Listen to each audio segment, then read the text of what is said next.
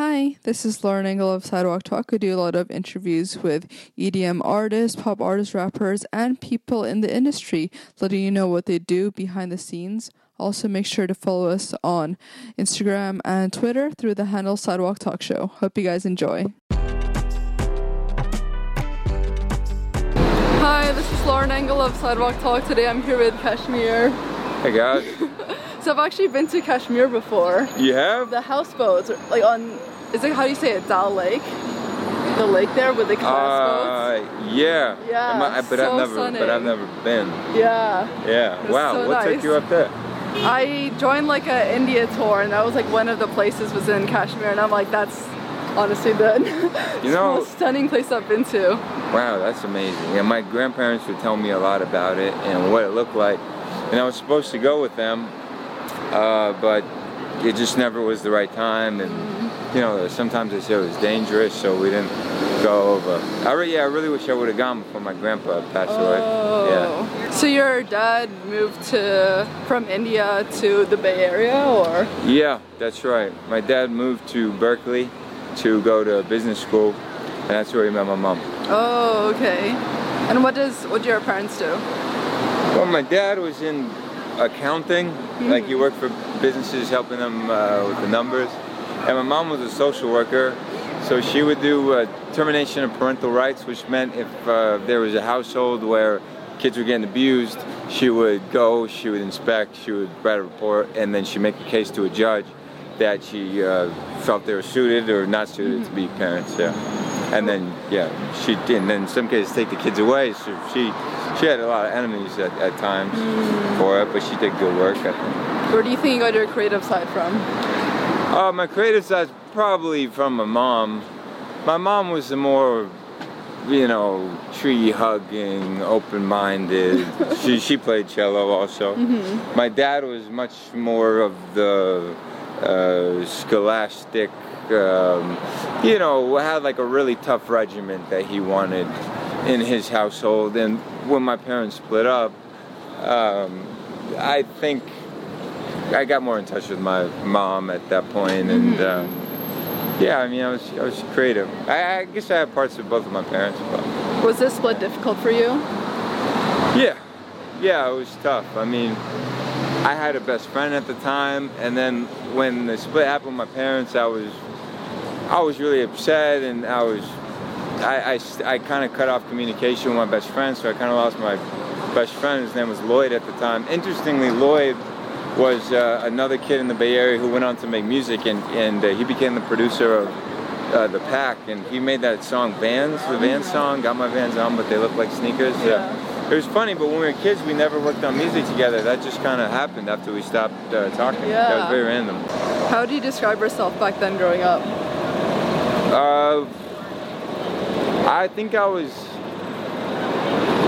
had a lot of trouble connecting with other people, if there's a word for that. How did you get more and more into making music when you were younger? Well, I was really into rap music, and I was really into computers. So when the programs came out that allowed people to make music on a computer, I hopped on it really quickly, and because of my savvy with computers, I was able to pick it up fairly quick. But in the beginning, I was just sampling, which is a traditionally hip hop thing to do, which is to just take little parts of one song and match it with another song and create something new that way. But I didn't even know what the hell a chord was or anything, or how to put notes together.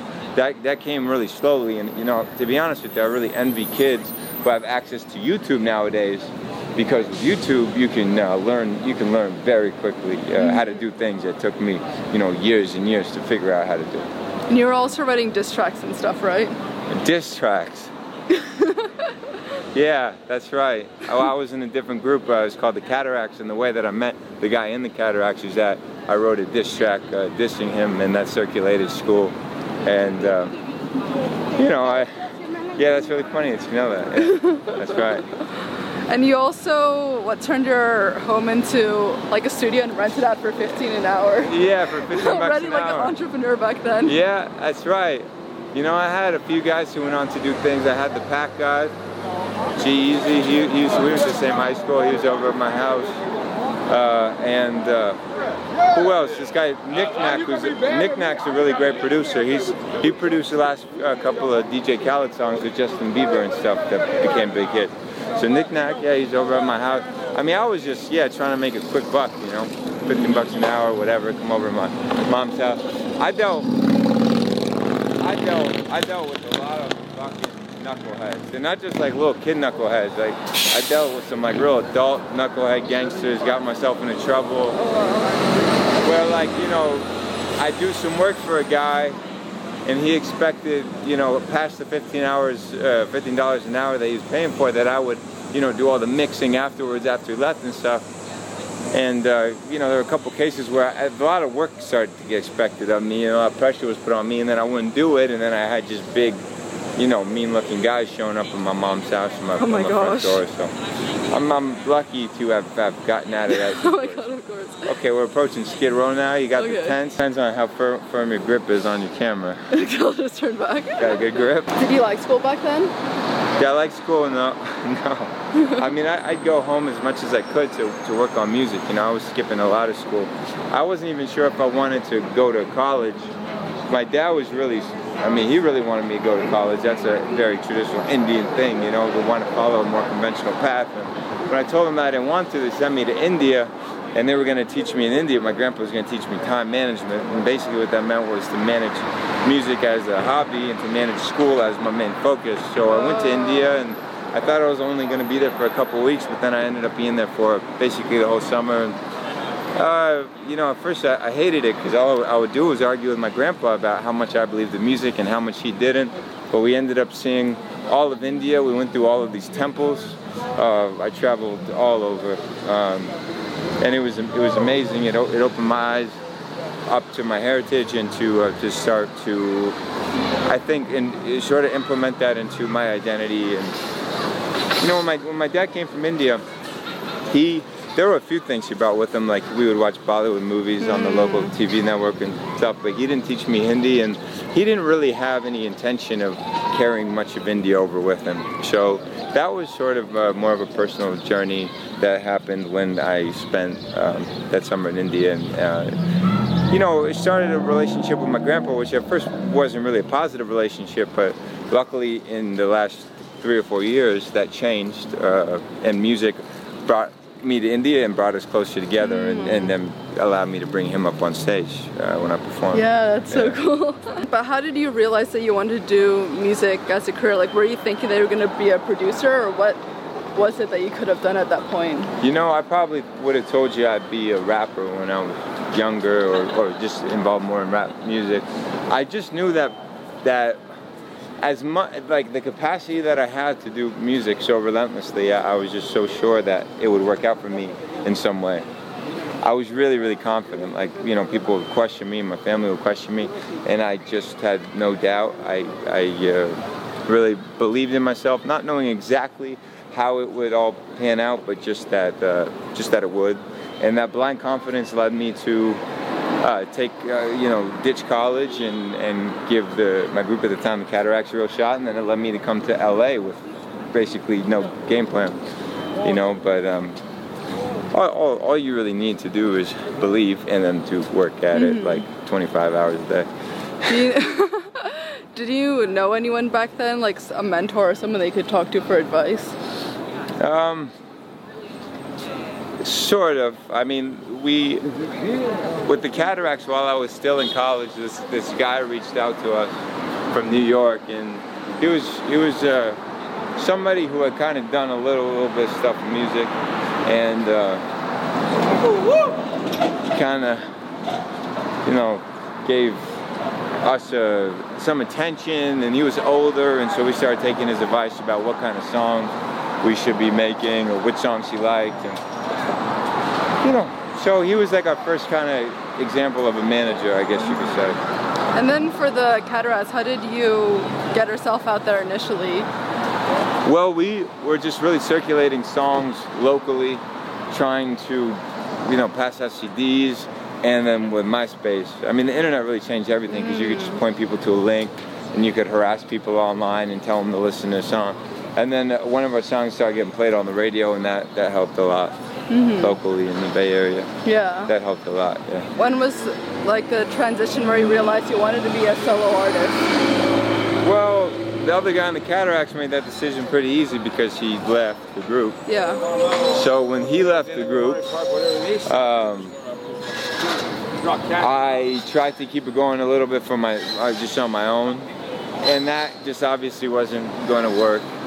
So I started something new. I started Kashmir, and that was the result of me taking kind of a long, hard look at who I was and what I wanted my legacy to be, because a lot of the Cataracts music, although it didn't start that way, have become about partying and popping bottles in the ice. That was the big one, like you said. And that became sort of a defining song, and I knew if I started something new, and this is probably how David felt and why he left the group, you know, if I started something new, I'd wanted to have a better reflection of who I was and what I wanted my legacy to be. So that became more of an inward journey to think about that, and that's how I came up with Kashmir, which obviously is a reference to my heritage. And what was the decision that you didn't want to show who you are for, like, was it a year or? Yeah, well, I'd seen the way a few guys made or attempted to make a transition from dance music into, or from pop music into dance music, like will.i.am. I thought he just had no class the way that he did it. I really didn't like how it just felt like he was hopping on the bandwagon, and I wanted to make sure that if I did it, it would be in a very genuine way, show that I really cared about the music and took time to understand what it means to produce dance music. So for the first year I didn't show my face because I don't want people to make any connection. But really the way that I dabbled, got my feet wet in the dance music was still, oh, look at that rat. Oh my God, it's a big ass rat. Yeah, I just watched Ratatouille, it's a good movie. I love it. Made me feel a little bit, better for those. Yeah, I have kind of a better disposition towards bad stuff. But, what I was saying is, the way I got my feet wet at first was to ghost produce. So while I was still in the Cataracts, I had a friend of mine who was this local DJ in LA, but this guy didn't know how to produce for shit, so he said, hey Niles, can you help me make some tracks? I said, yeah, sure. So we worked out an arrangement where, I'd be like sort of a manager, I guess, but really I'd just help him make the music side, and I was a ghost producer. And so I made some tracks for him, and then one of them got really, really big, and I was still working for him, but it gave me the confidence to do something on my own. I said, wow, maybe I really know what I'm doing. Because one of the tracks I did for him became, big, really kind of accepted, renowned song in the dance world. Yeah. So that was a confidence boost, and eventually things fizzled out with me and him, but I'm still really thankful, that I had that relationship with him. At one point, did you think EDM was corny? I think I read in an old interview. Yeah, I did think it was corny, that's right. When Eminem said nobody listens to techno, I thought he was right on the money. I said, who the fuck is this Moby guy? Because he was in a feud with Moby at the time. I said, who the hell is Moby? Why does anyone care? Eminem's the biggest thing in the world. And then, years later, you grow up also. I mean, when you're young, I think you're into like really ego-driven music and just ego-driven lifestyle, and rap music is all of that. But as you grow up, I think you can start to appreciate things that are not about that, and that's I couldn't. I think when I was younger, it was just corny. The dance music was corny, but it's great. I mean, for someone who produces, it's the way that you can really be known and get your name out there. Because up until recently, no one knew who the hell producers were. The guy who produced a song, who the fuck cares? Yeah. And then dance music comes around, and now these guys who really are the ones responsible in a lot of cases for making great songs, now they're getting appreciated, so it's a beautiful thing. Mm-hmm. Who were the early inspirations when you first started out Kashmir? Early inspirations, I would say, guys I really looked up to were Hardwell, Tiësto, Showtek. I love Porter Robinson and Avicii. I mean, I think Avicii maybe almost more than anybody, because he really showed me that you can make dance music with a soul that is really musical. And Avicii's songs are really songs, more than they are like dance tracks that you hear at a club. They're you know, dance music is the format, but he's just a beautiful songwriter. Mm-hmm. So I think that appealed. He just, to me, the ceiling was just higher with his music, and I'll never forget when I did the song Jammu, Avicii, he played it in a show, and he even like said a little something about it, like he did like a little voice blurb, like how much he liked the song, and that really touched me, you know, because I was kind of just getting started, and I was really proud of that Jammu song also. So. Mm-hmm. And how did you realize to do the face reveal with Tiësto back then? Well, I knew I didn't want to just be this hidden guy forever, and doing it with Tiësto seemed like the biggest way you could do it. And did a lot of your connections from the Cataracts carry over to Kashmir, and it was like easier to gain momentum with it? Well, I think my connections with songwriters, yeah, that really did help. And yeah, I had some name recognition and relationships with the Cataracts, yeah, definitely. Yeah. Also, just my ability to kind of coordinate a song being made, I think that's an aspect of being a producer that's a little bit more old school. And some of the new school producers who it's just them in a solitary state with the computer don't have the best grasp on how to get in touch with singers, bring them in, get a good song written, maybe get someone else to vocal it if the songwriter isn't the best choice for the vocalist. You know, those are things that coming from pop music that I learned how to do. Yeah. Not the best at it, but I learned how to do, you know. How did you gain such a big fan base in Asia and South America? Like, what do you think about your... I don't know. I mean, the fan base in India makes sense to me, that... you know? But how that permeated to all of these other countries in Asia, it's kind of still a mystery to me, but it's really amazing. I mean, in South America, I noticed also, I got a little bit of that. I think in South America, they also just appreciate like more aggressive party music. Like it's just some of the best crowds and easiest crowds to play to are down there in South America, and I speak Spanish pretty well, so when I'm on stage in South America I can speak on the microphone the whole show in Spanish. I love that. And, yeah, so that helps. What are the inspirations behind Good Vibe Soldier? Inspiration behind Good Vibes Soldier. You know, that was originally an idea sent to Vinny Vici. I thought would be a good side trance idea, but then they sent me back this pop version of it that you hear now that had this didgeridoo, which I thought was such a fucking cool and unusual instrument. You know, it's this crazy instrument that comes from Australia, and they were able to make it work in track and make it sound really good. So I was like, what the hell? Let's go with this version of it. They also came up with the reggae singer, rapper guy on there. So I was like, you know what? It's really weird and left field for me. But I like the song, and you know, if I like songs, I'm just feel better putting them out. Yeah. You know, what am I gonna do? How did you decide you wanted to start your label? I started Dharma because so many people will be sending me track ideas with the intention of collaborating with me, and I just couldn't collaborate on all of them. In a lot of cases, I'd want to. I'd like the song. I'd be like, yo, this is really dope. Yes, I want to work on it with you, so as soon as I get the chance, then I'll do it. But what that led to is a lot of people waiting around for me, and I wasn't really able to finish as many songs as I promised. So with Dharma, I was able to create a platform where even though I'm not collaborating, I could still put the music out. Mm-hmm. And I felt like it was time. I mean, I think I established like a kind of like a maybe a distinct sound sort of, you know, with my music, and I think I heard a lot of other artists starting to do stuff similar to that, and it felt like it could be a good label. Yeah. How would you say your music has changed since the early songs you made?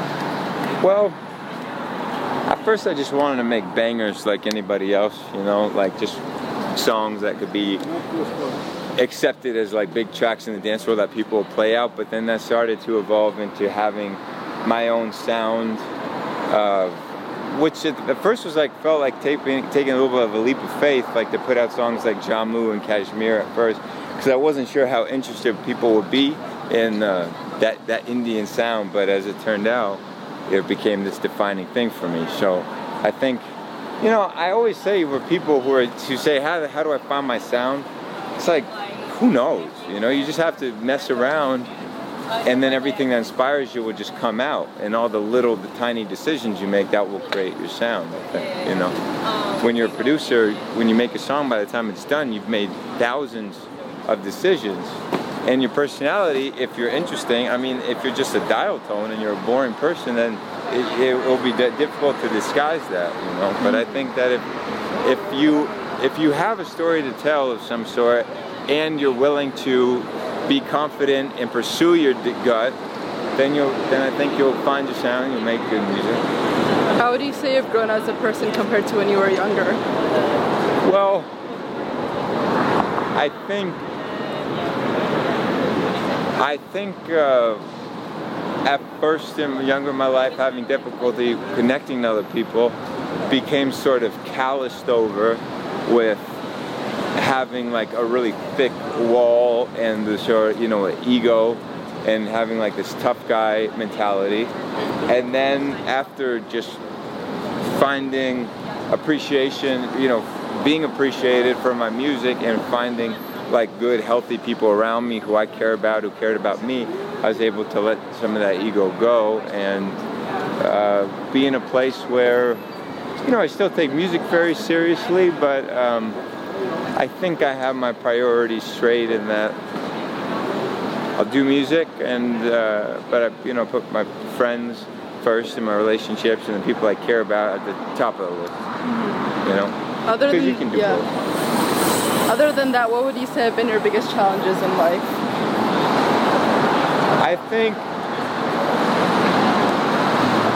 I think the biggest challenge, I mean, if I just say in life, I mean, you could really get way off into life, but I think my biggest challenge with music was just getting the foot in the door, like with anyone, and having anybody give a shit about you, and even including your name on any list or any conversation. You know, when they talk about music and people who are doing things, it's really hard to just get on that list.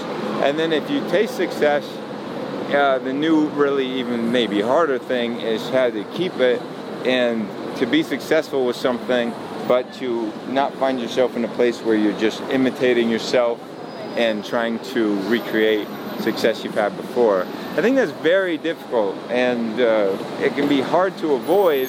It's really hard to distinguish in your mind, you know, what is driving you, if it's creativity and really just like pure gut and inspiration, or is it the kind of memory of success, and does this sound like something that is successful, and therefore I want to do that. And oftentimes you don't find a lot of success by just trying to recreate other successful things. Yeah. What does love mean to you? Love? What does love mean to me? I think love is just that thing that doesn't go away when you stop thinking about it, you know? Oh, I love that. Last question. What do you want to be remembered for?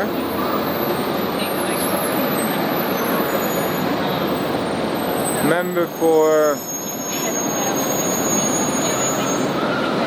I think helping people. People are in tough spots and helping them through it. And then